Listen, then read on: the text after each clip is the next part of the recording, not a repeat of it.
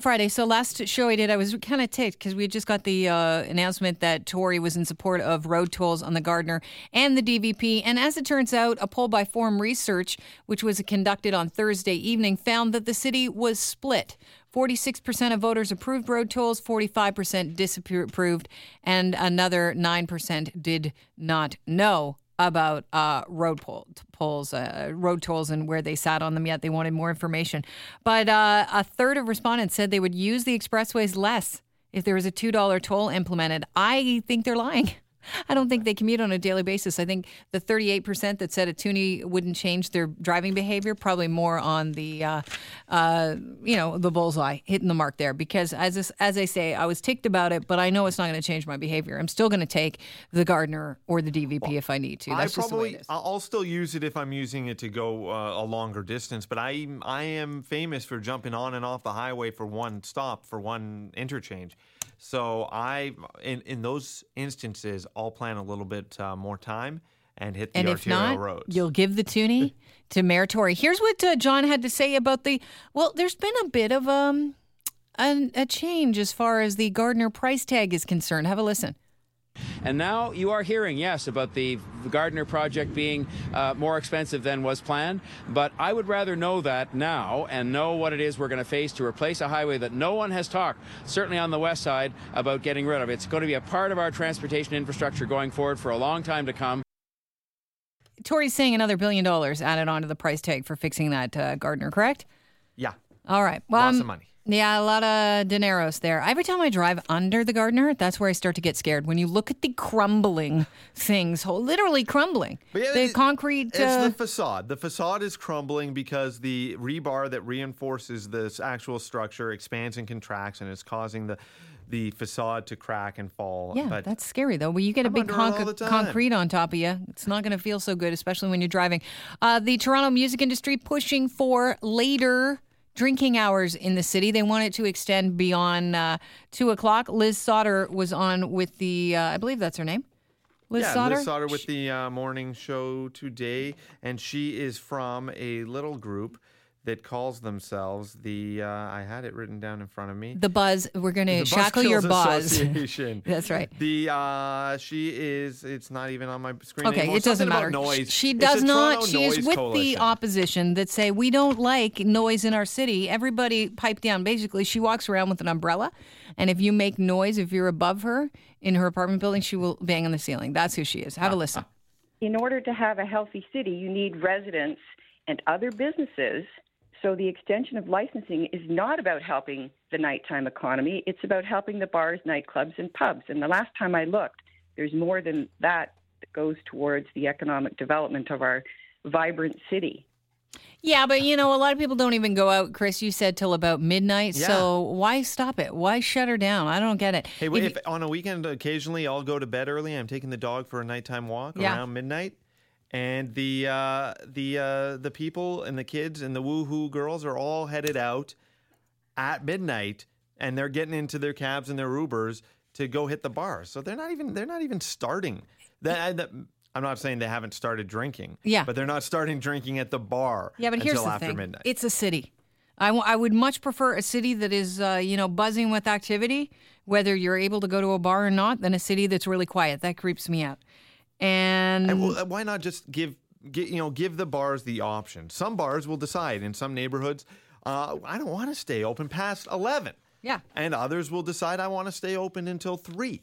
But you know, if it makes sense to their business, they're not going to stay open if no one's there and no one's paying, and they're, they're not going to keep paying a bartender to hang around if for the one barfly who's uh, falling asleep. Speaking of businesses and good business, WestJet, they're always so great around Christmas time.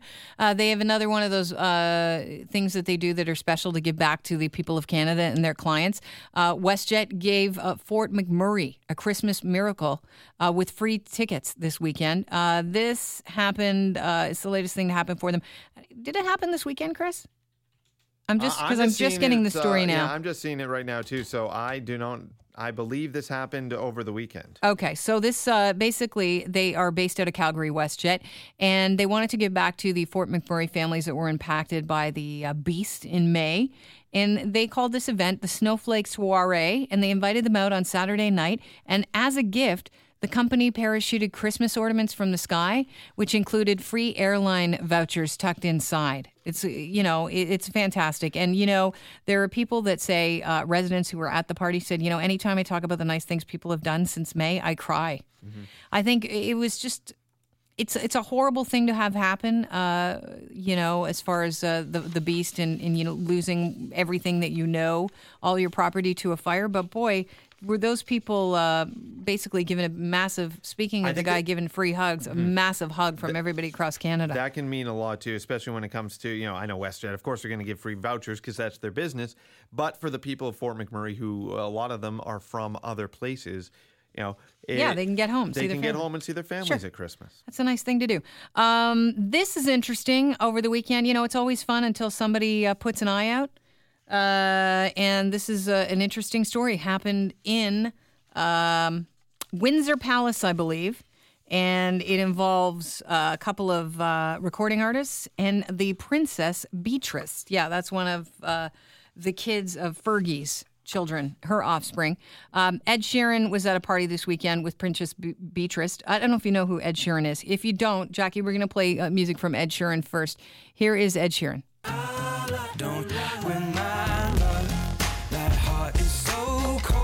Yeah, I mean, he was played everywhere last year ad nauseum. So let's pull down that. And uh, also at the party, James Blunt, who is, I think he's about a decade or two older than um, Ed Sheeran.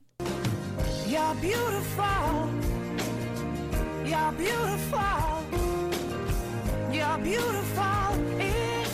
I think that that song actually was used as terrorism. Did you? like they played it uh, at Guantanamo Bay over and over and over again. As they did. To, to yeah, to torture. The, to... Yeah, to get them to speak. You're beautiful. You're beautiful. That would drive me crazy. Uh, so, what happened was B had thrown a dinner party at Royal Lodge at. Uh, it's it's their family near Windsor Castle, their family home. Gotcha. Anyhow, she invites Ed Sheeran and James Blunt because she's a princess, right? And 20 other people. And James Blunt is a former army officer. He jokes that he'd like to become Sir James Blunt. So she oh, gets over enthusiastic about it, grabs the ceremonial sword because you course. have one of those lying around, and she proceeds to dub him. Arise, sirloin of beef! Arise, cirrhosis of liver! Anyhow, um, she says, "Arise, Sir James." He reportedly, she then she swings the blade over her shoulder. Sheeran's behind her, almost took his eye out. Literally, the guy had a gash in his uh, right in his uh, cheek, right below his eye um, because the, the end of the sword, ceremonial, ceremonial sword or not, is extremely sharp. And so she cut this deep gash. He had to go to the local hospital and get it treated. And he got stitches. Apparently, she was inconsolable. The princess stabbed someone again. And uh, yeah, the Duke of York was in Mexico on a trade mission. And uh, the Duchess of York, Fergie, who uh, apparently is also have known to have, I guess, pulled that trick before. is this drunken knight knighthood? was not. Uh, yeah, was is not any of this official? No, no, no, no. Okay. It's just a, sir, was, it, no. Gonna, it doesn't hold. It doesn't hold true. She I can't was, do it. I think the queen has to do it. I was wondering if how, how, many people were knighted. You always wonder, like all these actors and musicians are knights and they're sirs, so yeah. and so. You think, well, were they all at some drunken party? Uh, you know, no, you have to. It's an official it, it thing. Has to be official. It has to be official. Okay. But you know what? Uh, never party with commoners. I think is the rule there. All right, this is uh, the this is incredible. I, I, love this story, and I heard people knocking it earlier on. Malcolm McLaren's son, who uh, this past weekend, along with uh, a couple of friends, decided to host Burn Punk London, an event where he decided to burn a bunch of valuable punk memorabilia because his dad was the manager of the Sex Pistols, right? Uh, and he also was a massive marketer. Um, so he began the proceedings by setting this, an acetate copy of this song ablaze.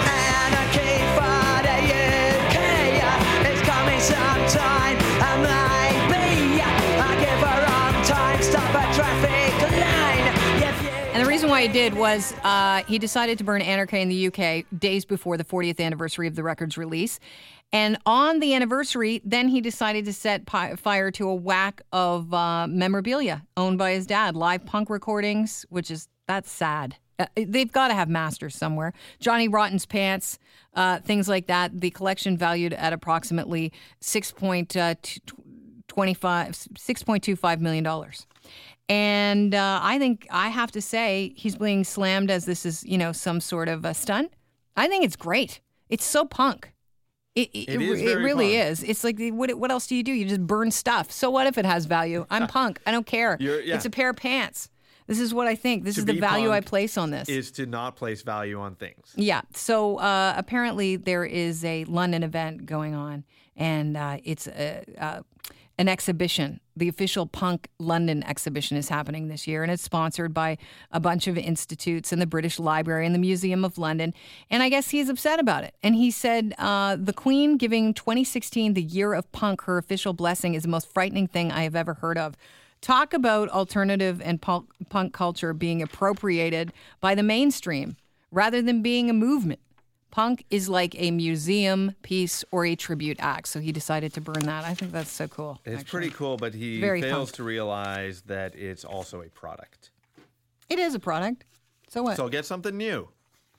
what do you mean get something Get new? something new. If you if you're if you're upset that your daddy's movement has become a product and become commercialized, go create something new. Don't burn old stuff.